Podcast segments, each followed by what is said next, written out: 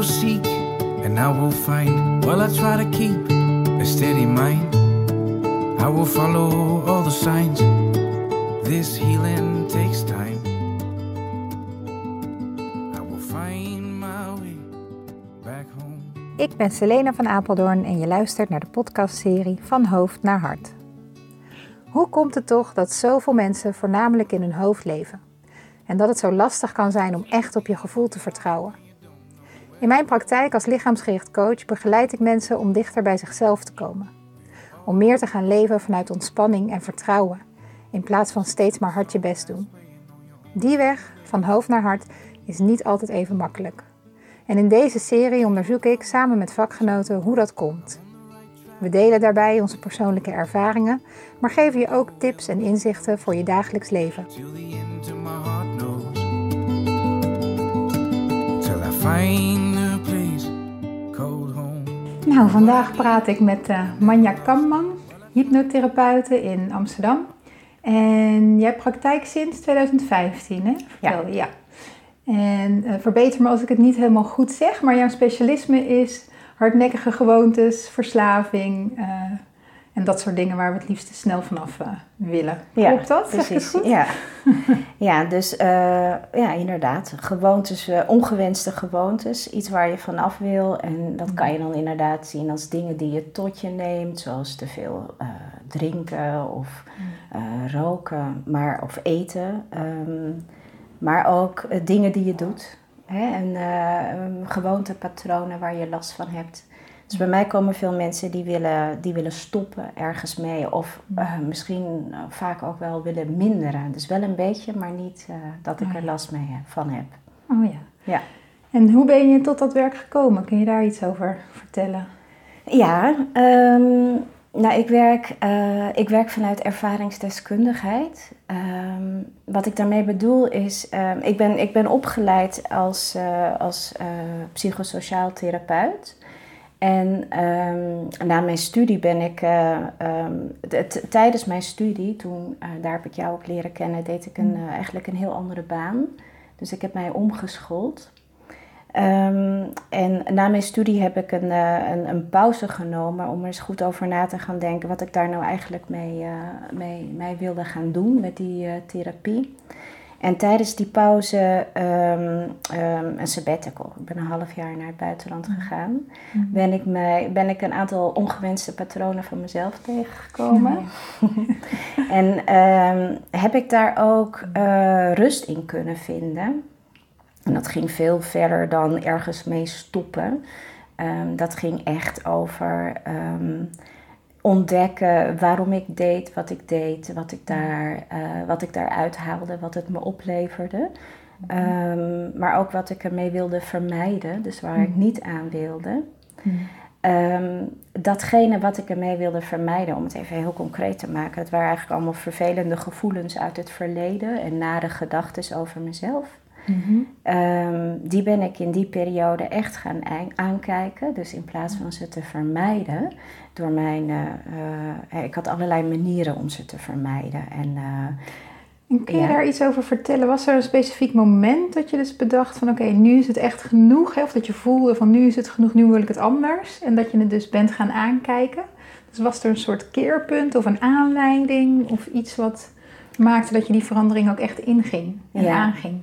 Ehm, nou, ik weet niet of het één moment is geweest, maar het was, eh, het, het, laat zo zeggen, ik, datgene wat ik deed om mijn gevoel te vermijden, ehm, ik zal even benoemen wat het Mhm. was, hè, want dat ging van keihard werken tot eh, alles proberen te controleren, Eh, al mijn gevoelens uitschakelen op verschillende manieren. Dus bijvoorbeeld door, ehm, nou, door, door heel veel met andere mensen bezig te zijn, of door veel te drinken, door weinig te eten. Ehm, ehm, al die dingen die, die, op, die kosten ontzettend veel energie, die strategieën. En die aan het einde braken ze me op. Dus was toen ik, ik was doodmoe. Ja, en toen ik ehm, die sabbatical nam, die zes maanden rust, toen eh, ging ik eigenlijk van mijn normale omgeving eh, in Amsterdam, waar ik gewoon de hele tijd bezig was met, uh, met van alles doen om niet te voelen, Mm. ging ik naar een omgeving die opeens helemaal anders was. Ik, ik, ben toen naar Berlijn gegaan. Ja, en mijn lichaam dacht op dat moment: oké, ik grijp mijn kans. ik ga nu keihard aan de bel trekken. En hoe deed het dat, dat lijf, dat aan de bel trekken? Um, nou ja, letterlijk. Ik, uh, ik kon gewoon niks meer. Nee. Dus ik vond mezelf op een gegeven moment letterlijk op de vloer liggend. En uh, ja, ik had geen energie meer in mijn lijf om mm. ook nog maar iets te ondernemen. Je was echt helemaal leeg. Ik was helemaal uh, ja, op, mm. opgebrand. Mm -hmm. Ja, ja. Mm. En omdat ik, en, en tegelijkertijd, um, doordat ik um, ja, dus bepaalde vermijdingsstrategieën niet meer hoefde te doen, hè, zoals wegrennen en gaan werken bijvoorbeeld, kwam er ruimte om op een andere manier om te gaan met, um, met mezelf, met mijn gevoel. En um, ja, weet je, het, het, is gewoon, ik kon eigenlijk niet anders dan het anders gaan doen. Nee. Ik had op een gegeven moment ook het gevoel van er zijn twee, ik kan nu echt letterlijk twee kanten op. Of ik kan mezelf nog verder de put in, uh, in werken, want ik had best toch wel dieper gekund, denk ik, achteraf. of ik ga iets doen wat fundamenteel anders is. En ik denk dat, en, en dat was wel echt een sprong in het diepe. Want ik had, uh, ik was toen dit gebeurde, was ik uh, uh, ja, 41 of zo. En ik had, denk ik, mijn gevoel al sinds kinds af aan weten te onderdrukken of te negeren, weg te, weg te moffelen. Dus het was super spannend. Ik had nooit echt Nee. daarnaar geluisterd. Ik was nooit met uh, pijnlijke gevoelens bezig geweest. Nee, dat begrijp ik. En ik ben ook eventjes, terwijl je vertelt, denk ik, ik hoor steeds zulke eh, herkenbare dingen die ik ook in mijn praktijk en die ik ook in mijn eigen leven veel heb meegemaakt. En elk van die dingen is eigenlijk al een aparte podcast op zich waard. dus, eh, je hebt het over vermijding, hè? dus eh, eh, vermijding van moeilijke gevoelens bedoel je dan? Hè? Ja. En geen gedachten. Nou ja, in, in, kijk, ik wist niet. Ik wist niet zo goed wat voelen, wat gevoel was. Dus het idee wat ik erover had, en dat heb je, dat, dat heb ik natuurlijk als kind al geleerd, dat gevoelens of emoties, dat dat lastige dingen waren. Want ja, wat, ik, wat ik had gezien was vooral de, hè, dat wat we nare emoties noemen. Dus, en dan in extreme vorm. Dus Mhm. heel erg veel boosheid. Of eh, bakken vol verdriet. eh, hè, of of ehm, nou ja, schuldgevoelens eh, en schaamtegevoelens. Het was eigenlijk allemaal best wel één pot nat. En ik had het, het idee gekregen van dat dat voelen was. Dat het gevoel is naar, is moeilijk, is En vervelend. heftig. Dus het En heftig, ja. Ja. Mhm. Ehm, ik was me helemaal niet bewust van alle subtielere eh, eh, gevoelens. En dat zijn er veel meer dan, dan je misschien, dan, dan ik me in elk geval toen kon voorstellen. Van het bestaan daarvan.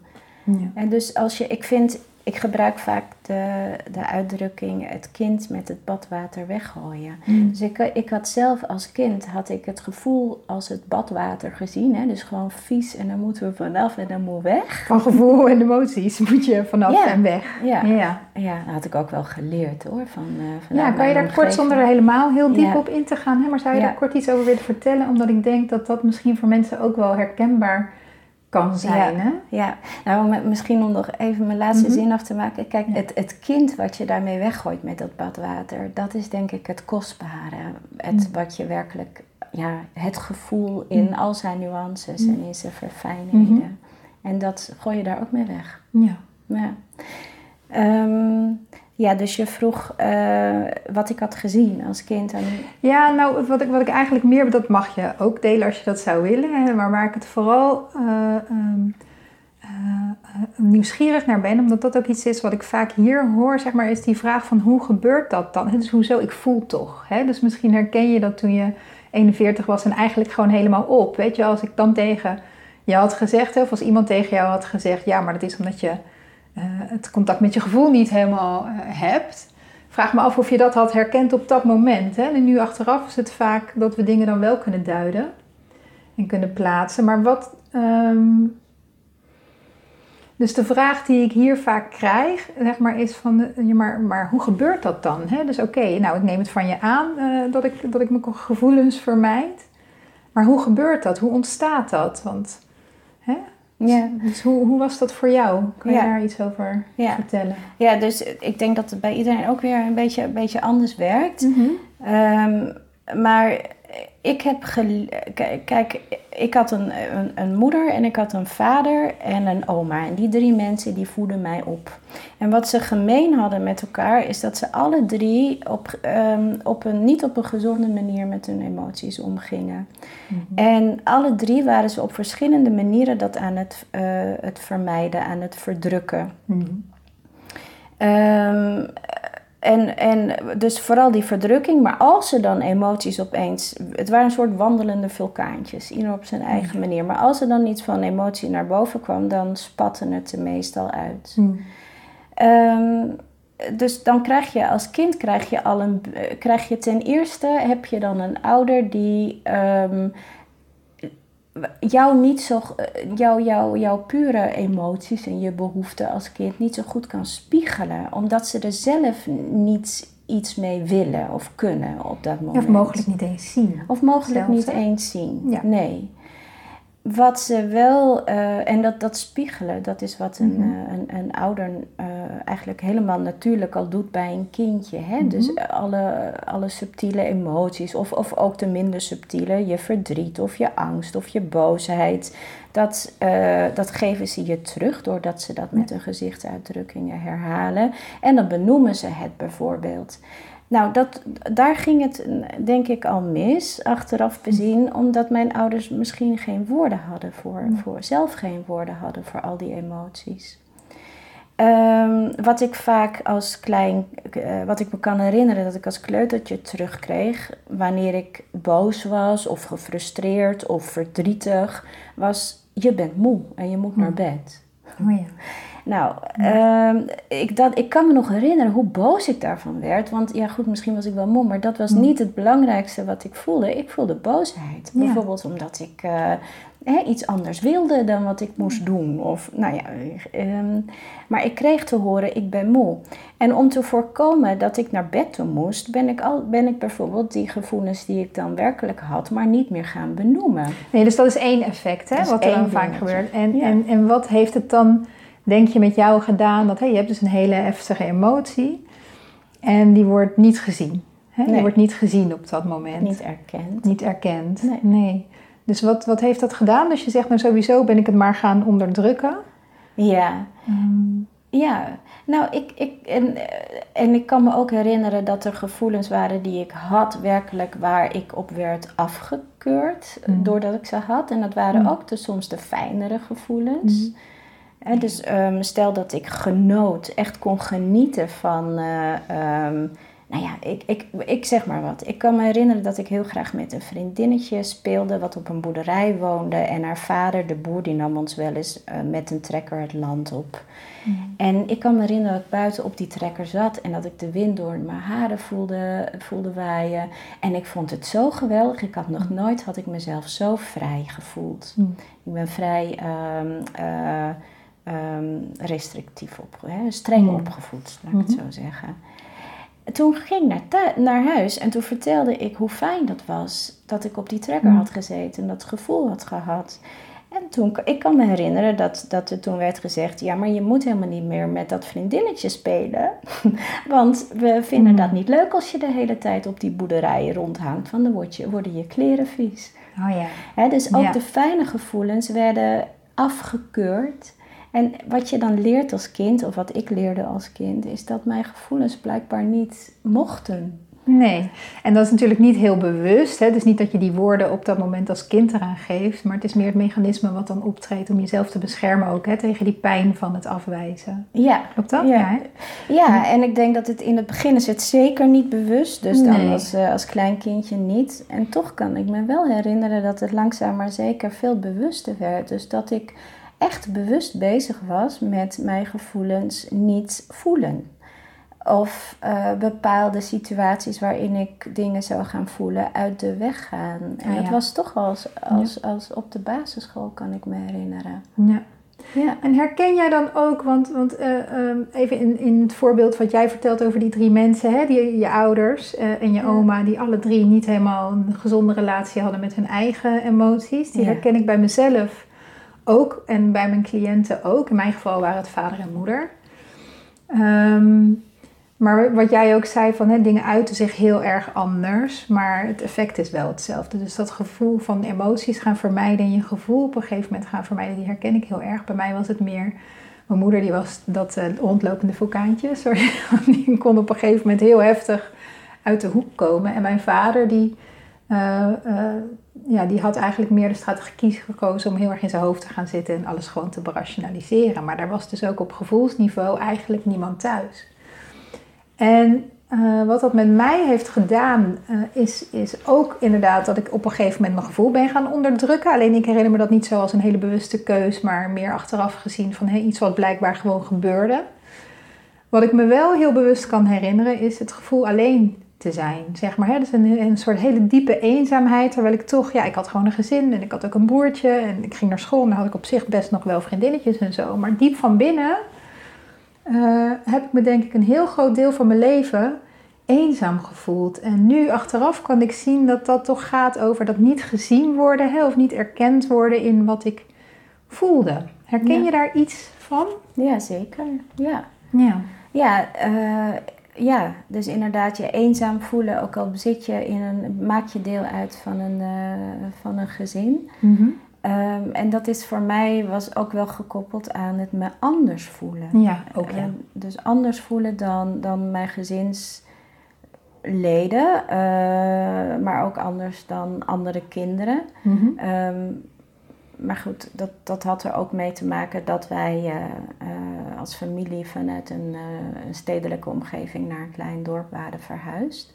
Waarin we ja, toch sowieso anders waren dan de mensen die in dat dorp waren opgegroeid. En door mijn, ehm, door mijn ouders, door mijn, door mijn oma met name en mijn moeder werd dat ook bevestigd. Dat Mhm. hè, je bent anders dan die Oh ja. andere kinderen. Ja. ja. Dus ja, dat herken ik zeker. Ja. ja. En, en dan eventjes terug naar dat moment in Berlijn. Hè? Dus, Ja. dus je, je was op. De Ja. koek was op, het was klaar. En er, er was ook ruimte voor eh, eh, iets nieuws. Hè? Want je was even gestopt met de vermijdingsstrategieën die je, die je had. Ja. En kan je dan iets vertellen over hoe, je, hoe die transformatie dus eigenlijk vervolgens vorm kreeg? Hoe heb je dat gedaan? Hè? Van helemaal op naar hoe je hier nu zit. Wat totaal anders is. Ja. Wat is die weg geweest voor jou? Nou, één ding wat ik misschien belangrijk vind. Het is niet dat ik van tevoren heb bedacht, ik ga deze weg bewandelen. Nee, dat begrijp ik. Dus eh, hoe ik dat gedaan heb. En ik weet niet of ik mezelf daar zoveel credits voor moet geven. Ehm, om, wat ik daarmee bedoel is dat, wat, nou ja, ik heb het vooral gedurfd. Dus Mm. ik denk dat ik op een gegeven moment de moed heb opgebracht om te gaan Ja. voelen. De moed met een D. Eh, en daar, dat was best een diepe sprong, eh, want daar is overgave voor nodig. En als ik één ding lastig vond, en misschien nog steeds wel vind, is het dat, overgave. Ja, Jezelf mooi overgeven. herkenbaar. Mhm. Ja, Ja. want ik hou va- van controle. Hm. En ook vermijdingsstrategieën is natuurlijk een manier om je gevoel te controleren. ja. Dus dat heb ik toegelaten, meer dan, eh, meer dan dat ik het heb gedaan. Dat is ook En- een tenminste, het toelaten is eigenlijk ook een Ja. actie in een non-actie. Hè? Dus, en kwam dat voort uit, omdat je net zei van ja, het, was op, het moest ook gewoon, of ik kon eigenlijk gewoon niet meer door op die weg. Maar eigenlijk vertelde je net heel mooi over die tweesprong waar je op stond. Hè? Want je zei van, ik kan zo nog wel een tijdje door. ik heb de echte bodem nog niet helemaal geraakt. Maar ik had ook wel bewustzijn op, ja, ik kan het nu ook echt anders gaan Ja. doen. Nou ja, en dat, ik, ik denk als ik het even heel, want we mogen dingen ook wel een naam geven. Ik denk als ik was doorgegaan op dat pad waarop ik zat, dat ik het misschien niet had overleefd. Of dat ik ergens, nou ja, opgenomen zou, hè, als, als er nog tijd was geweest. Mhm. Maar ik vraag, ja, ik, ik denk dat daar, dat ik van binnen wist dat ik het in elk geval niet, eh, niet zou hebben volgehouden. Oké.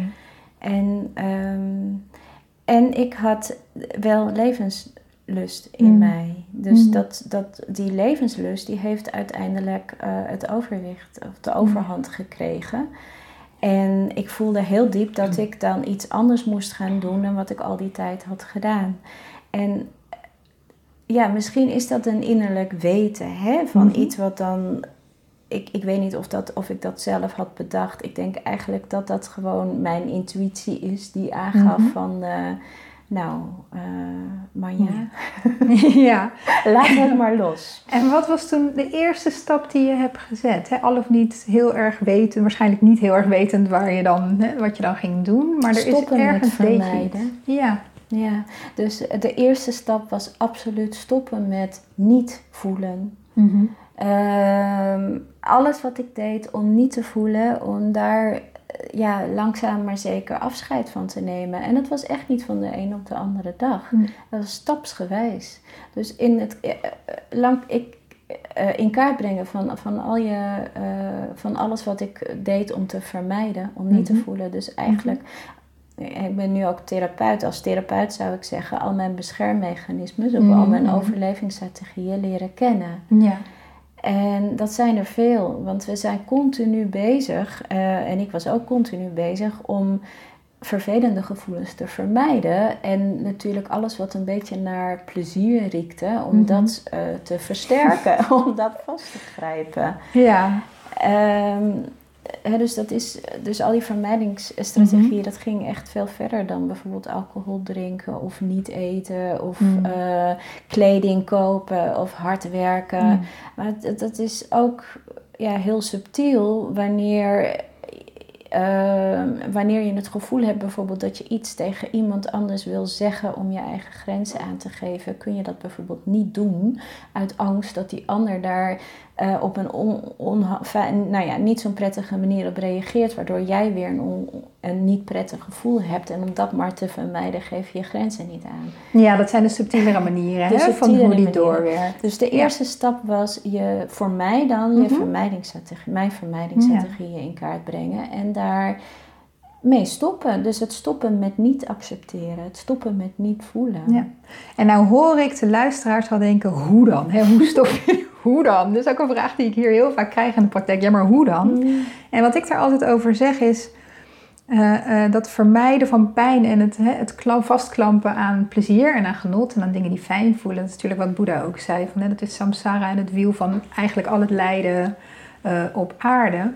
En daar uitstappen is een hele belangrijke sleutel naar al die dingen als innerlijke rust en vertrouwen in jezelf vinden en zo. Maar hoe dan? Hoe dan? Hoe dan? Hoe dan? en ja, eigenlijk eh, gaat het dan heel erg over leren voelen. Hè? Dus weer het contact met je gevoel op al die niveaus, van heel groot naar al die subtiliteiten waar jij het ook over hebt. Mhm. Maar mijn ervaring is dat, en kijk, als iemand zich heeft afgesneden van zijn gevoel, en dat zal je ongetwijfeld wel onderstrepen, dan heeft dat een hele goede reden. Hè? Dus dan zijn er vaak ook de onplezierige gevoelens, of wat we dan onplezierig noemen, hè? De, de pijnlijke gevoelens, of misschien wel verdrietige gevoelens of boze gevoelens. Ja, die komen dan vaak naar de oppervlakte op het moment dat je stopt met dat vermijden. En dan gaat het er ook wel om, denk ik, dat je dus iets van handvaten hebt of iets van tools om dan met die emoties om te gaan. Juist dat wat je vroeger niet goed hebt geleerd. En ik doe dat dan heel erg via het lichaam, dus met lichaamswerk. Maar wat, wat is jouw, kan je daar iets over zeggen? Wat is jouw ervaring daarin geweest? Of hoe heb je dat geleerd? Dus hoe heb je weer geleerd om al die pijnlijke of lastige dingen die je wilde vermijden weer toe te kunnen laten? Ja. Als therapeut leer ik, leer ik mijn cliënten dat hetzelfde als hoe, het, hoe ik dat heb geleerd. Mhm. Ehm, het is eigenlijk dus. Aan de ene kant is het, is het in eerste instantie echt het stoppen met het niet voelen. Dus het loslaten van vermijding. En dan komen er dus inderdaad gevoelens naar boven. Ehm, ook minder prettig. Dan gaat het om het toelaten, eh, met andere woorden, eh, van die onprettige gevoelens. Mhm. Het is helemaal niet nodig om, eh, althans niet altijd, om gelijk alle vreselijke gevoelens, hè, je ergste trauma's naar boven te laten komen in één keer. Dus daar Nee, dat denken mensen vaak ook, hè? En dat is dan heel beangstigend, maar dat is het zeker niet. Nee. Dus Nee. je kan ook met hele kleine stapjes, kan je ook bijvoorbeeld eh, vijf minuten, en dat is misschien al veel in het begin, gewoon is, of gewoon, nou ja, gaan toelaten. Dus kijken van wat voel ik in mijn lijf. Het is, eh, je gaat met je aandacht naar beneden, en daarmee bedoel ik dus met je aandacht onder je kin verblijven. Mhm. En dat kan eh, stapsgewijs en met kleine stapjes kun je daar, ja, kun je daar mee oefenen, zodat je er langzaam maar zeker beter in wordt. En dan is het, het, dus het is helemaal niet nodig dat je dan de hele dag gaat zitten voelen. Je kan vijf minuten voelen en daarna kies je bijvoorbeeld nog steeds een, een vermijdingsstrategie, maar bij, misschien een wat minder ongezonde vermijdingsstrategie. Dus je kiest bijvoorbeeld voor een wandeling. Of, uh, uh, of je gaat naar, een, naar de tv kijken, of je kiest een documentaire. Ja, dus een gezonde vorm van afleiding. Ja. En uh, zo meteen wil ik ook wel zeker de brug even slaan naar hoe jij ermee werkt als hypnotherapeut. En dat is ook mhm. interessant, dat is net een iets andere insteek uh, dan die ik heb als mm. lichaamsgericht coach. Alhoewel het ook wel weer heel veel raakvlakken heeft. Dus dat is misschien leuk om zo meteen ook nog even over te praten. Maar nog eventjes terug naar toen jij dus in die situatie zat en had besloten om je gevoel weer toe te gaan laten. Mhm. Ehm, heb je daar vervolgens toen ook iets van hulp bij gehad? Is dat op je pad gekomen of heb je het toch voornamelijk zelf gedaan? Of hoe, hoe is dat toen verlopen voor jou? Ja, nou, ik heb het voornamelijk zelf gedaan, maar dat mhm. is ook omdat ik altijd, een van mijn manieren is om het zelf te doen. Ja. en vooral geen hulp te vragen. Mm Um, dat is niet helemaal waar. Ik, had, uh, uh, ik heb het inderdaad zelf gedaan, maar ik had wel contact met uh, online contact met, met nou ja, wat je lotgenoten kunt, kunt noemen. Okay. Um, dus ik begon te schrijven over mijn gevoelens online, anoniem. Oh, ja.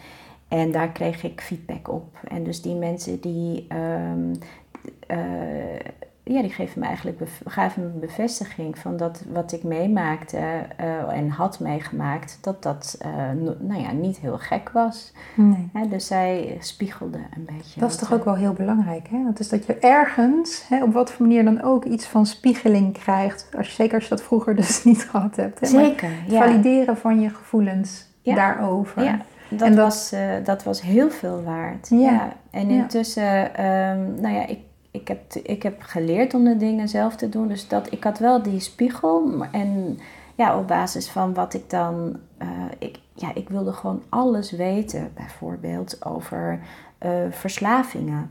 Uh, dus ik ben me online helemaal gaan inlezen, boeken besteld, naar podcasts gaan luisteren.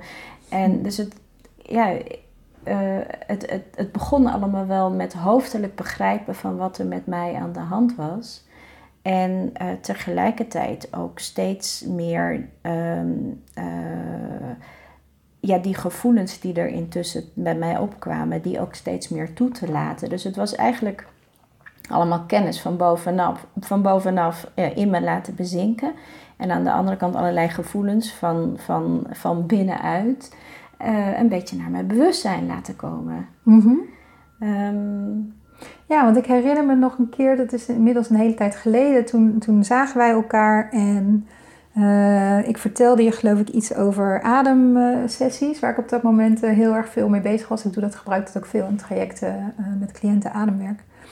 En toen vertelde je, misschien kan je dat terughalen, dat je, dat je echt een hele belangrijke sleutel voor jou is geweest in dat hele proces, die reis van hoofd naar hart. Hè? Dus van je hoofd naar je lichaam en het voelen daarin. En dat dat eigenlijk een hele belangrijk element is geweest van echte verandering. Klopt dat nog voor je als ik dat zo zeg?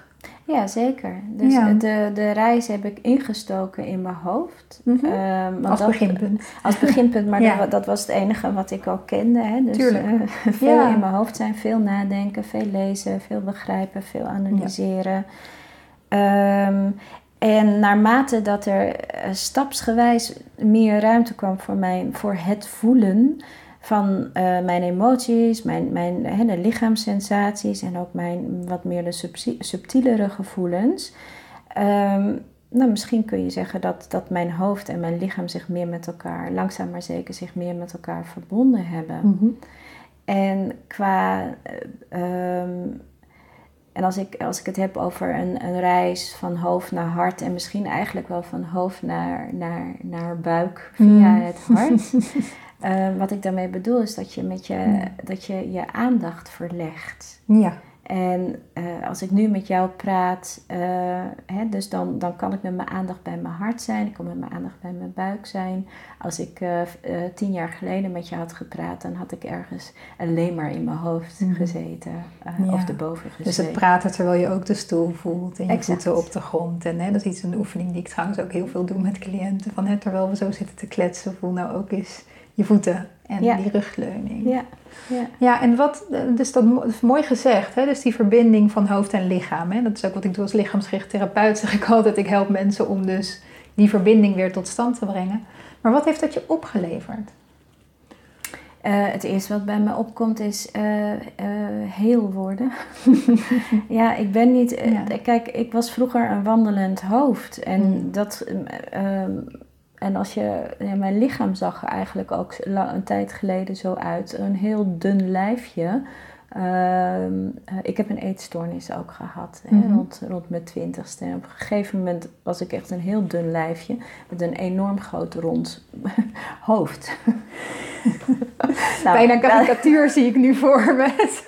ja, maar zo zag het er ook wel uit. Ja. ja. En, um, dus heelwording. Uh, ja, heelwording. Want ik ben niet alleen een hoofd. Ik heb een hoofd en ik heb ook een, een, een hart. Mm -hmm. hè, en ik heb een lichaam. Mm -hmm. En, en nou ja, misschien nog wel wat meer mm -hmm. dan dat. Als je het spiritueel bekijkt. Ik heb een spiritueel lichaam. ja.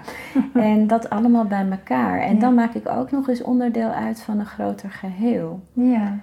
Um, en die heelwording, dus, dus hoe verbetert dat, voor zover je dat zo kan zeggen? Maar ik zoek eventjes naar de juiste woorden. Maar hoe heeft dat je leven dan verbeterd of verrijkt? Of hè, wat heeft dat je gebracht dat je heel bent geworden? Dat dat zich allemaal met elkaar heeft verbonden? Verbinding met mijzelf. Hmm. En met mijzelf bedoel ik dan in deze zin uh, niet, niet mijn lichaam of mijn hart, maar ik bedoel met, mijn, met wie ik werkelijk ben. Mm -hmm. Um, um, en nou ja, goed, daar kan iedereen weer een andere naam aan geven. Maar voor mij is het uh, eigenlijk al. Hè, dus ik ben niet mijn gedachten, ik ben ook niet mijn aparte emoties, mm -hmm. ik ben ook niet mijn lichaam. Ik ben iets wat, wat heel is.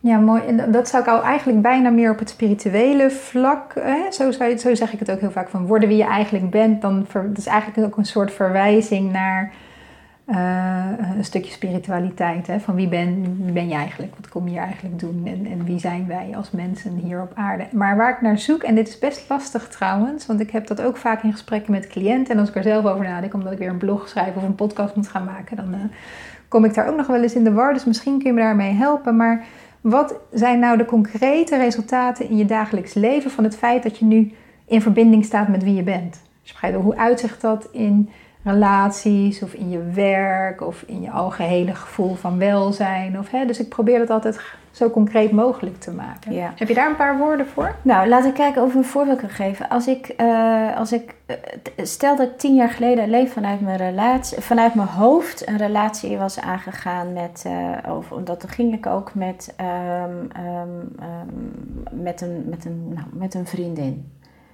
dan eh, zou ik vooral met haar aan het eh, bezig zijn geweest met het praten over en het analyseren en haar labeltjes opplakken en aan het uh, benoemen wat zij of wat ik aan het meemaken waren.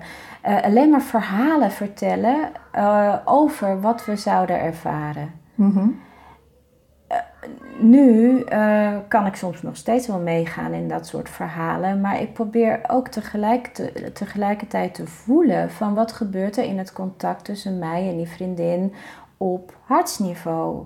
Uh, ja, wat, wat, wat beweegt er tussen ons? Wat neem ik waar van haar en wat gebeurt er bij mij wanneer zij dit en dit iets zegt? Mm -hmm. Uh, ja, dus ik kan, mij, ik kan me meer gevoelsmatig met iemand verbinden. En daar zijn soms woorden voor nodig, maar soms maar ook heel vaak helemaal niet. Dan hou ik zoiets bij mezelf. En, um, dus jij ervaart meer verbinding. Absoluut. Met de ander. En daardoor kan ik mij beter verbinden met de ander. En kan mhm. die ander um, misschien ook wel wat meer zakken naar haar gevoel want als ik de, als, stel dat ik die ander alleen maar aan het vertellen ben wat er allemaal mis is, bijvoorbeeld met mhm. iemand, en waardoor dat komt, dan, uh, dan zitten we allebei op dat moment in een, in een verhaal verstrikt van hoe en waarom. Voelen, hè? Dan stijg je bijna op. Dan stijg je bijna op naar je... ja, en, en, en dat is allemaal, dat, dat heeft ook wel zijn nut hè, bij tijd en wijlen. Maar het is niet wat het is, wat er werkelijk op dat moment gebeurt. Want wat er werkelijk op dat moment gebeurt, dat kun je alleen maar waarnemen echt met je, met je bewustzijn. Dus, en daar heb je je hele lichaam voor nodig. Ja. ja. ja. Oké, dus, dus die meer verbinding en ook een, e-, ik zou bijna zeggen een echtere verbinding hè, met dat wat er werkelijk is. Ja. Um, Meer voorbeelden? Behalve de echtere verbinding met anderen? Um, nou, dat is wel een hele belangrijke, denk ik, voor mij. Want het gaat over relaties met vriendinnen, maar ook natuurlijk bijvoorbeeld met je partner. Ja. Ehm, eh, vanuit, als ik, toen ik nog in mijn hoofd leefde, waren natuurlijk ook een heleboel gedachten waar ik aan vast zat, uh, die niet heel erg functioneel waren. En dus bijvoorbeeld. Ehm, uh, nou ja, niemand houdt echt van mij. Hè? Of mhm. jij houdt niet echt van mij. Of je ziet me niet echt. Mhm. Dat is ook een gedachte. Als je daar helemaal in verstrikt raakt, wat ik soms ook wel kan, dan, ja, dan ga je in een intieme relatie, ga je, ga je, dat, ga je, zo, ga je zo gedragen en ga je mhm. ook de ander zo zien. Um, nu het me lukt om die gedachte te zien voor wat het is, namelijk een gedachte die ik ergens heb geleerd, maar die niet per definitie waar, of eigenlijk gewoon, gewoon niet waar is. Ik heb hem wel. Misschien wel waar maar, was ooit, hè, vroeger. dat je niet echt werd gezien. Ja, we, uh, weet Maar in ieder geval niet in het nu. Nee, nee. Hm. En, en dan nog, hè, van wat het voelde voor mij zo, maar het is nog niet per se zo. Nee, maar het was wel jouw ervaring. Ja. ja. Um, maar nu, als ik het denken overschrijd, hè, dus mhm. al die gedachten wat verder voel dan al die gedachten en besef dat ik die gedachten wel heb, maar die gedachten niet ben, dan kan ik me ook weer op, hè, met, met, met mijn partner weer verbinden op een heel mhm. ander niveau. En dat gaat, ja, dat, dat gaat voorbij aan mijn, uh, mijn negatieve geloof. Hè, en, dat, en, en wat hij daarin zou moeten doen om, uh, om mij uh, gelukkig te maken. Ja. Um, en dat is, wel, dat, dat is wel fijn, want dan zie je dus dan zie je de ander voor wie die werkelijk is en hoeft die ander voor jou niet van alles goed te maken. Ook dat. Hè? Ook dat. Ook dat. Ja. Ja, ja, mooi. En misschien herken je deze dan ook, want voor mij geldt dat ook allemaal. Hè? Dus sinds ik heb leren voelen, is zeker de verbinding met anderen een stuk hechter en echter en dieper geworden. Mhm. Maar het heeft me ook, doordat ik zelf dat pad gelopen heb, heeft me ook op het spoor gezet van uh, ja, ik heb er even geen ander woord voor dan zingeving. Hè? Maar een, een soort van, ja, wat wil ik eigenlijk in dit leven neerzetten of doen of bereiken? Hè? Want dat, ik, ik heb ook zo'n fase gehad dat ik daar heel erg over na kon denken dat ik gewoon niet wist. Hè? Ik vind van alles leuk, ik ben op zich in allerlei dingen goed, maar wat kom ik nou echt doen hier? En wat is mijn missie? Of dan had ik daar weer een boek over, hè? hoe vind je je persoonlijke missie? Of mhm. dat soort dingen. Mhm. En dat was ik allemaal met dat hoofd aan het benaderen. Maar pas toen het voelen erbij kwam, uh, wist ik het. dus niet omdat ik het bedacht, maar omdat ik het opeens wist. En zodoende ben ik ook lichaamsgericht coach geworden om die verbinding met dat voelen, wat zo onwaarschijnlijk waardevol is om zoveel mogelijk mensen dat te kunnen geven. Maar uh, is dat, geldt dat ook voor jou op een of andere manier? Dat je dus, dus wat meer zingeving hebt ervaren of ervaart eigenlijk sinds je die verbinding met je gevoel weer sterker hebt? Ja, zeker. Um, voor mij gaat dit ook heel erg over wat je verlangt. Hè? Mhm. en, en een verlangen verwijst misschien wel naar wat, wat voor jou zin, zin geeft aan het leven. Uh, wanneer je verlangt vanuit um, ja, negatieve gedachten over jezelf, misschien kinderlijke gedachten over jezelf of behoeftigheid, mhm. dan verlang je naar gezien worden door een ander. Hè? Of uh, liefde ontvangen van een ander, of dat ander iets goed komt maken. Dat zijn dan ja, oude kinderlijke verlangens, of misschien wel mhm. verlangens vanuit het hoofd. Uh, wanneer je je kan natuurlijk ook verlangen vanuit je beschermingsmechanismes. Hè? Dus mhm. vanuit de manier waarop je probeert om niet te voelen. Nou, dan verlang je vooral naar uh, rust of verdoving of uh, uh, drugs of alcohol of even helemaal niks aan mijn hoofd. Hè? Mhm. Of nou ja, noem maar op. wat je, als je het gevoel erbij betrekt. En, en ik bedoel hierbij gevoel meer, ja, dat is de som dus van alles wat je lichamelijk kunt waarnemen, van al je emoties, van de subtielere gevoelens, maar ook nog zoiets van wat we intuïtie noemen. Mm. Dus een soort innerlijk weten, eh, waarbij eh, de, de reden, het verstand ook niet. eh, ook minder speelt, of misschien wel achteraf om het een naam te geven, maar ehm, iets wat van binnenuit komt op dat moment maak je ook ver, eh, ehm, verbinding met een, een soort verlangen, eh, zingeving, wat meer een verlangen is van wie je werkelijk bent. Ja, en hoe was dat voor jou? Of hoe is dat voor jou? Als je daar Ja. maakt, heeft dat ook iets met het werk wat je nu doet te maken? Absoluut, daar- ja. En dat, daar is langzaam maar zeker ruimte voor Hmm. gekomen. Ehm, en in, ja, in mijn geval betekende dat dus inderdaad dat ik kon gaan, dat ik me besefte van dat ik eh, een, iemand ben die ten eerste heel graag in verbinding staat met andere mensen. Mhm. En ehm, dat ik, eh, ehm, nou ja, dat, dat, ik in, dat ik vrij liefdevol ben en dat ik die liefde ook aan andere mensen kan geven. Mhm. Ehm, dat klinkt allemaal misschien een beetje zweverig, maar Mm. voor mij, dit waren dingen waar ik, eh, waar ik echt een verbod op had hè, als, Ja. eh, als kind. Ja. ja. Ehm, en dat ik vrij zacht ben. Mhm. Ehm, en dat mijn, dus mijn aanwezigheid, ehm, een beetje gemengd met alle kennis die ik natuurlijk ook heb gedaan, opgedaan over, het, Mhm. over het vak hè, en het Mhm. koffertje van technieken wat ik heb ja. dat dat heel helend kan zijn. Dus, eh, en daarmee bedoel ik dus als ik in, eh, samen met iemand ben en eh, op een bepaalde manier, dat ik dus door te, te zijn en door een beetje te doen wat ik doe als therapeut, dat, ik een, ehm, dat ik iets kan toevoegen aan het proces van een ander, waarin een ander stukken Ja. van zichzelf kan helen. En juist met wie je bent. Hè? Dus door te zijn wie je eigenlijk bent. Dus die zachtheid in plaats van het waarschijnlijk wat hardere masker van de overleving. Ja?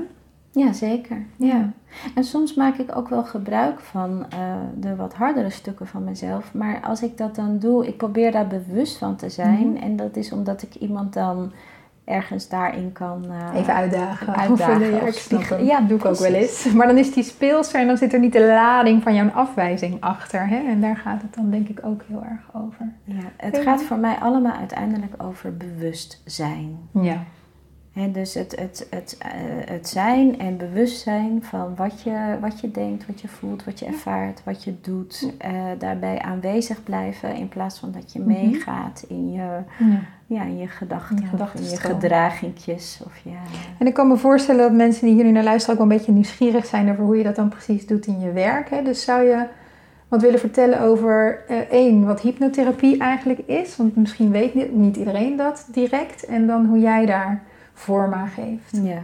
Nou, de moderne hypnotherapie zoals die nu in Nederland... Er zijn, het door mij wordt toegepast. Er zijn verschillende scholen. Hè? Hypnotherapie of hypnosetherapie... eh, eh, kan je ook als, puur als een middel eh, gebruiken om bij diepere lagen van je bewustzijn te komen. Trans Mhm. noemen we dat. Ehm, de moderne hypnotherapie is eigenlijk, daar, daarin wordt dat werken met trans, om bij diepere lagen van je bewustzijn te komen, wordt wel gebruikt. Maar tegelijkertijd gebruiken we een veelvoud van psychotherapeutische technieken. Ehm, en, ehm, dus dan kun je denken bijvoorbeeld aan het werken met je innerlijke, eh, innerlijke persoonlijkheidsdelen. Of eh, regressie, wat zowel bete- zoveel betekent als teruggaan in de tijd om dingen ehm, opnieuw te bekijken. Ehm, of, maar ook EMDR, hè, Mhm. bijvoorbeeld een, een traumatherapie. Die gebruiken we eh, waarbij we ja, eigenlijk een soort van op maat gemaakte mix maken Mhm. van, eh, van, van eh, ja, een begeleidingsplan wat heel erg toegespitst is op, een, op degene die, eh, die tegenover je zit, de cliënt. En dat alles met gebruik van trans. Mhm. En, hè, dus en met trans bedoel ik een, een andere staat van bewustzijn dan waarmee je dat die, dat die cognities, hè, dat denken, dus een beetje kan overschrijden. Ja, mooi. En ehm, Wat vind jij daarin, hè? of wat, wat geeft jou het meeste plezier om te doen in het werken met cliënten? Waar word jij nou het blijst van? Het contact met uh, wie diegene werkelijk is. Hmm. Daarmee in contact zijn. En um, ja, daar word ik het, mee, het blijst van. Mhm. Kijk, mensen denken vaak dat ze al, al hun gevoelens of al hun gedachten of al hun, uh, ja, hun, hun, gedragingen zijn. Mm wat ik waar, waar ik mensen mee, mee help is om, ik noem het, het is ook wel een soort van psychische uh, uh, chirurgie bijna. Al die, die patroontjes die je hebt, die kun je ook gaan bekijken, die kun je zien, die kun je losmaken van jezelf. Dus daar kun je je van bewust worden. Mm -hmm. uh, bijvoorbeeld als waren het verschillende persoonlijkheidsdelen. Dus je kunt kijken naar jouw behoeftige kindstukje in jou. Of je kunt kijken naar je... Uh, afwijzende ouder. Naar de afwijzende ouder in jezelf. Of je kunt kijken naar de negatieve mm geloof over jezelf. Ik ben niet goed genoeg. Of je kunt kijken naar je boosheid. Je kunt kijken Mhm. enzovoort. Mhm. En al, wat er overblijft, dus datgene wat kijkt naar al die patroontjes... Dat ben jij in wezen.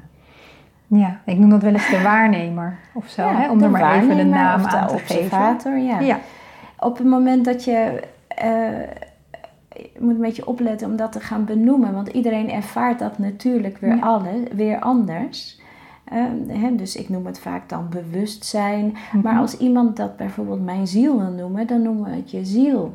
Hè, of Als het maar de woorden van diegene zijn die kloppend zijn hè, voor ja, dat of stukje. je ware Ja. zelf, of je, Mhm. je, je authentieke zelf. Je kunt Mhm. ervoor gebruiken wat je wil. Of liefde.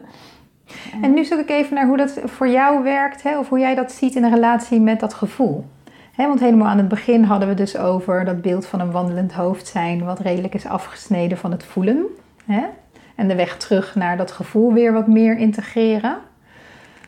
Eh, en, en dit stukje, klopt het dat ik, want zo zie ik het zelf en ik check eventjes of jij dat ook ziet, hè, of dat stukje van die waarnemer, of het ware zelf, of het bewustzijn, of hè, voor dat eh, eh, stukje is weer iets anders. in Hè? Want je zei net ook, ik ben niet mijn gedachten, ik ben niet mijn gevoelens. Ik ben eigenlijk die waarnemer, hè? of dat bewustzijn. Dus hoe zie jij de relatie tussen, tussen het gevoel en die waarnemer? Of het gevoel en dat bewustzijn en waar we het eerst over hadden, dat heling dus vaak wel heel erg zit in eh, eerst het contact met je gevoel weer herstellen. En dat dan de stap daarna is, of eigenlijk het gaat een beetje tegelijkertijd, want je hebt die waarnemer nodig. Hè?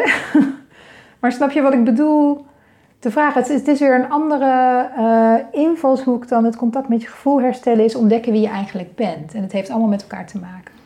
Om je gevoelens, en, eh, en daar, hè, dus de, met gevoelens bedoel ik de lichamelijke sensaties in je lichaam, Ja. je emoties, Ja. wat in wezen ook lichamelijke sensaties zijn, maar dan waar je een naam voor hebt bedacht, bijvoorbeeld, eh, of hebt leren kennen, hè, hebt Mhm. geleerd. Dus je Mhm. kunt benoemen dat je bang, boos, blij of verdrietig bent.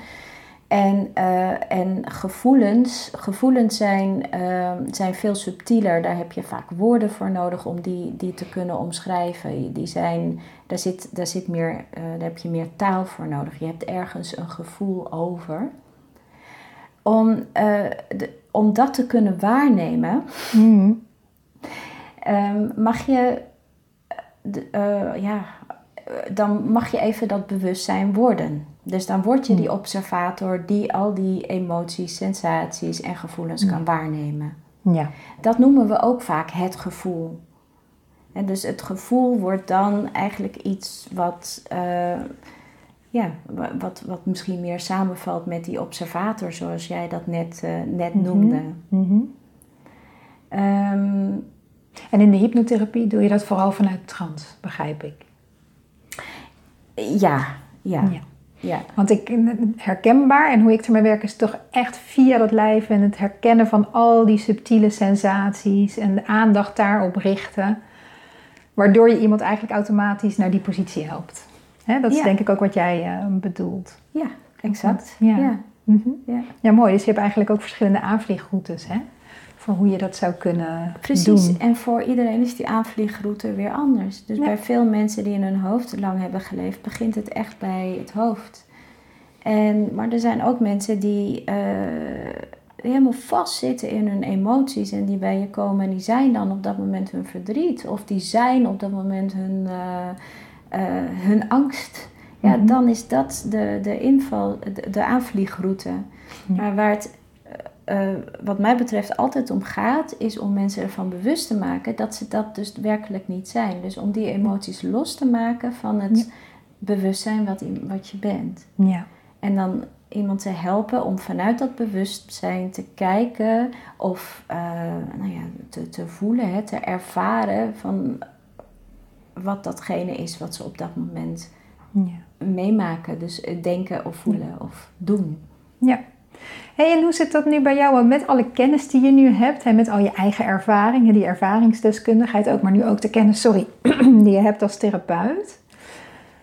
Loop je nog wel eens ergens tegenaan in jezelf? Is er nog wel iets wat je regelmatig tegenkomt In mezelf? in jezelf? ja, we zijn nooit af, toch? ja, dagelijks. Ah ja, kan je daar iets over vertellen? Eh, Bijvoorbeeld? waar moet ik beginnen? Ja. Ja, nou voor mij is dat ook wel. Kijk, nu vind ik het leuk om, Mm. om mezelf te leren kennen. Dus eh, ik probeer heel eigenlijk zo vaak mogelijk bewust te zijn van eh, wat er gebeurt. En, en Mm. ja, met ergens tegenaan lopen, dat. dat eh, Wanneer ik ergens tegenaan loop, merk ik dat omdat ik bijvoorbeeld een, een, een, een, een naar, vervelend of een bekrompen gevoel ergens Ja. over heb. En dat, eh, om te beginnen moet ik dat dan erkennen als, oh jee, ik loop ergens tegenaan. Heb je een voorbeeld van misschien iets recents, om het even concreet te maken? Eh eens even kijken hoor. ja, nou ja, in deze coronawereld Ja. eh, word ik vaak uitgedaagd door, eh, door, door wat er bijvoorbeeld in de media, eh, wat ik, iets wat ik dan lees in de media. En daar kan ik een, dan een gevoel over hebben wat, wat niet zo heel erg fijn is. En dan weet ik, dan neem ik dat als een signaal om bij mezelf te gaan kijken, oké, wat doet dat nu? Wat, wat gebeurt er nu? Waar word ik in geraakt? Mhm. Ja, eh beantwoord dat je vraag een beetje? Eh, ja, maar ik denk dat het leuk is voor mensen ook om wat echt een concreet voorbeeld. Hè? Dus voor mezelf uh, sprekend, wat ik nog wel eens heel erg tegenkom, is ik heb een soort, ja, ik noem er de vrouw met de zweep, maar dat is die strenge innerlijke stem die ik, die ik mm -hmm. met me meedraag. Het is een van de deelpersoonlijkheidjes. En als het over mijn kinderen gaat en over het moederschap, dan komt ze af en toe nog wel eens even vals uit de hoek, zeg maar. Hè? Dus nu hebben we een situatie van thuisonderwijs en de lockdown. Uh, en een kind wat dan heel gefrustreerd en rekensom die niet lukt of zo. En ik probeer er dan te helpen en dat gaat ook niet. En uh, had ik vanochtend ook, dan merk ik dat ik toch mijn geduld verlies. En dan neem ik me nog zo voor om daar geduldig mee om te gaan, alle begrip voor te hebben en zo. Maar zij schiet in de frustratie en dat triggert dan iets bij mij. Mm -hmm. En wat het eigenlijk triggert is mijn eigen onmacht. Hè? Dus op het moment dat ik naar mijn gevoel toe ga, dan kan ik dat ook voelen. En dan voel ik, ja, ik weet eigenlijk gewoon niet goed hoe ik er nu moet helpen. En daar word ik zelf heel ongemakkelijk van. Maar wat doe ik dan? Of wat deed ik dan vanochtend? Dan snauw ik toch maar van, ja, jeetje, doe het nou gewoon. Hè? Dan zijn we er vanaf. Waarmee ik eigenlijk bedoel, dan ben ik van mijn machteloze gevoel af. Even als voorbeeld. Hè? Mm -hmm. Maar goed, dat heb ik dan wel bewust, waardoor ik vrij kort daarna, ook niet altijd gelijk en niet gelijk in het moment, ook kan zien wat er dus eigenlijk gebeurt. Kan zien waar zij eigenlijk behoefte aan heeft en waar ik eigenlijk behoefte aan heb. Dus ik heb er even op schoot genomen en een knuffel gegeven van jeetje, lastig en lastige som is het ook. Ja, mama weet ook niet zo goed hoe ze je moet helpen nu. Zullen we even pauze nemen? Dan gaan we het straks nog een keer proberen. Mm -hmm. Dus even als een heel concreet voorbeeld van, van hoe dat dan bij mij werkt en hoe ik dat dan ook weet om te buigen. En dat is echt niet altijd. Er zijn ook zat momenten dat dat me niet lukt. Uh, maar dat is wel een van de dingen die ik zie als uh, winst. Door, door hier bewustzijn op te krijgen van hoe dat werkt, concreet in een dagelijkse situatie. Mm -hmm. Dus is er, kan je zo'n voorbeeld bedenken en zo niet, dan is het ook prima. Hè? Ik hoef je niet het vuur aan de schenen te leggen, maar mm -hmm. nou ja, ik, benieuwd. waar ik het meest in deze periode mee bezig ben, is de relatie met mijn moeder. Mijn moeder is in uh, mm. juni jongstleden overleden. En um, ik, uh, ja, ik, ik, ik kom haar heel vaak tegen in mijn dagelijks leven. Ja. En natuurlijk in de dingen die ik zelf doe of die ik, die ik zeg of hoe ik me verhoud tot, uh, uh, tot andere mensen. En hoe dan? Op welke manier kom je er tegen? Ja, nou, um, Bijvoorbeeld, in mijn, ik, heb, ik merk dat ik nog steeds een behoefte, dat ik het heel erg moeilijk vind om bepaalde uh, complimenten van mensen in ontvangst te nemen, dus Mm. waardering Ah, toe ja. te laten. En tegelijkertijd heb ik heel sterk een behoefte om dat wel te krijgen, die waardering. Ja. Eh, maar wanneer ik het dan krijg, dan, ja, dan laat, ik het niet, laat ik het niet toe.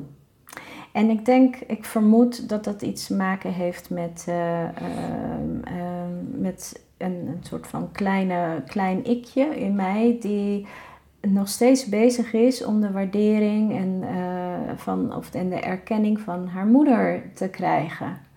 En ehm, ja, nu ze is overleden, eh, maar ook daarvoor was het een, eh, had ik de- die hoop bewust wel al losgelaten. maar onbewust is dat iets wat me denk ik nog steeds eh, drijft.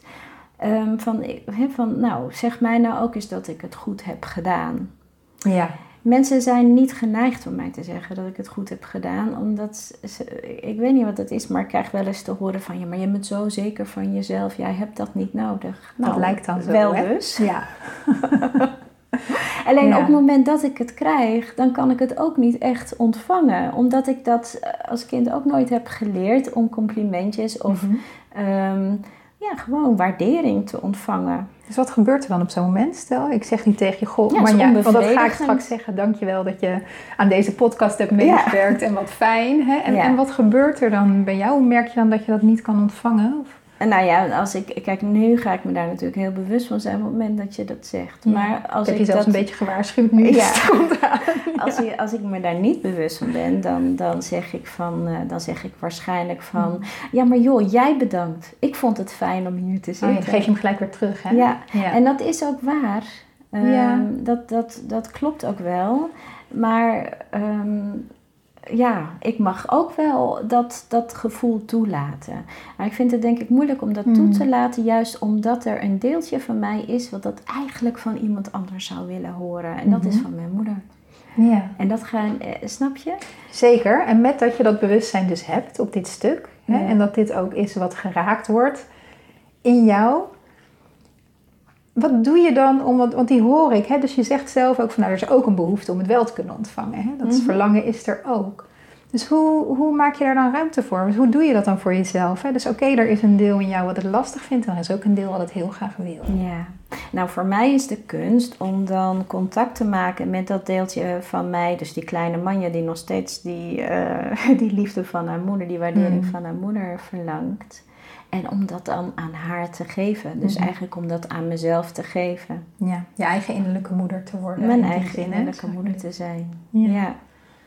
Want dan, wat kan je, dan kan je het wel beter Nou ja, ik ben, de, ik ben de enige die dat aan mezelf kan geven. Niemand anders kan mij geven wat ik nodig heb. Niet echt.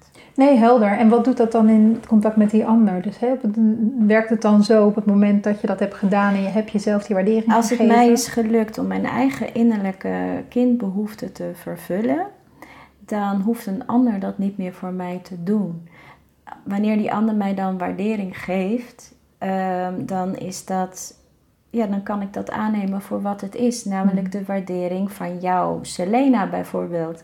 En dan zie ik niet tussen jou en mij eh, nog steeds de ogen van mijn moeder. En dan denk ik, ja, maar En dat je hem dan ook mag ontvangen als X Lena die jou waardeert ergens om. inderdaad.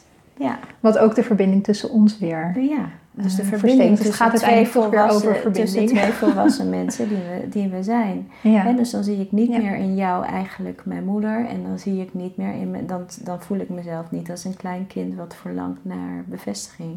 Ja. Ja, of eigenlijk zegt dat ze niks nodig heeft. ja, mooi dat stukje over die, dat stukje over die innerlijke moeder. Hè? Ja, in, in mijn beleving is dat ook wat er nodig is om uiteindelijk die heelwording te krijgen. Hè? Dus dat je leert om voor al die verstoten delen of al die pijnlijke delen, niet geziene delen, te integreren in jezelf. En als een soort moeder voor jezelf, die echt te zien en te verwelkomen en ja, te nemen. Hè? Want ze zijn deel van Ja. jou. Ja. ja, en met hypnotherapie is het heel mooi omdat je mensen dan hun ogen laat sluiten en inderdaad naar een, een, een onbewuste wereld gaat waar, Ja. waar er ook allemaal beelden bij opkomen. Hè? En eh, een beetje een droomachtige toestand. Ja. En dat kan heel erg helpen, want dan krijg je dus beelden voor al die delen, delen van jezelf. Ja, en dat dan besef mooi. je tegelijkertijd dat je dat dus niet bent. Ja, dus daarmee is er ook gelijk die afstand van, hè, of Ja. de ruimte eigenlijk meer tussen jou en die delen. Ja. Ja, mooi, want in het lichaamswerk eh, heeft, hebben vaak die delen ook wel een plek in je lijf. Dus dus Ja. ik werk ook wel met dingen uit de hypnotherapie. Dus wat je beschrijft, die beelden, die komen soms ook juist als iemand verbinding maakt met een deel van het lichaam waar zo'n deeltje dan woont. Dus, maar goed, dan worden we heel technisch over hoe het er eh, in sessies aan toe gaat. Maar het is een prachtig proces. Ja, ja, Ja. zeker. Hey, en eh, stel nou, er luistert iemand en die herkent zich wel in het verhaal of in het eh, eh, gevoel van in het hoofd zitten van wat afgesneden zijn van, van zijn of haar gevoel. Wat zou je dan diegene ja, op het hart willen drukken of aan willen zeggen, willen aanraden na het luisteren van deze aflevering? Nou, ik denk dat ik, wat bij mij het, het eerste opkomt, is wees nieuwsgierig. Hmm, mooi. Ja. Misschien is dat een begin. Mhm. En dan nieuwsgierig naar? Naar alles wat zich in jou aandient of om je heen. Wees nieuwsgierig. Probeer nieuwsgierigheid. eh, misschien een beetje te oefenen met nieuwsgierig zijn. Naar je binnenwereld. Ja, Ja, Ja. mooi. Ik denk dat dat een hele mooie is. Oké. Dankjewel, Manja, voor dit eh, mooie gesprek. graag. gedaan. Ja, Dankjewel.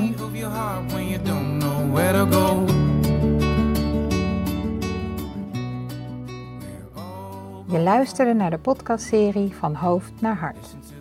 Vond je dit een interessante podcast? Abonneer je dan, zodat je op de hoogte wordt gehouden van nieuwe afleveringen. Wil je meer weten over mij en hoe ik mensen begeleid om meer te leven vanuit contact met hun gevoel? Neem dan even een kijkje op www.selenavanaapeldoorn.nl. Bedankt voor het luisteren en graag tot een volgende keer.